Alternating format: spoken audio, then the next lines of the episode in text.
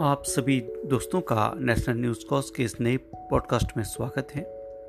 आज हमारे देश ने 100 करोड़ से ज़्यादा वैक्सीन की डोज देकर एक नया कीर्तिमान स्थापित किया है। यह हमारे गर्व की बात है।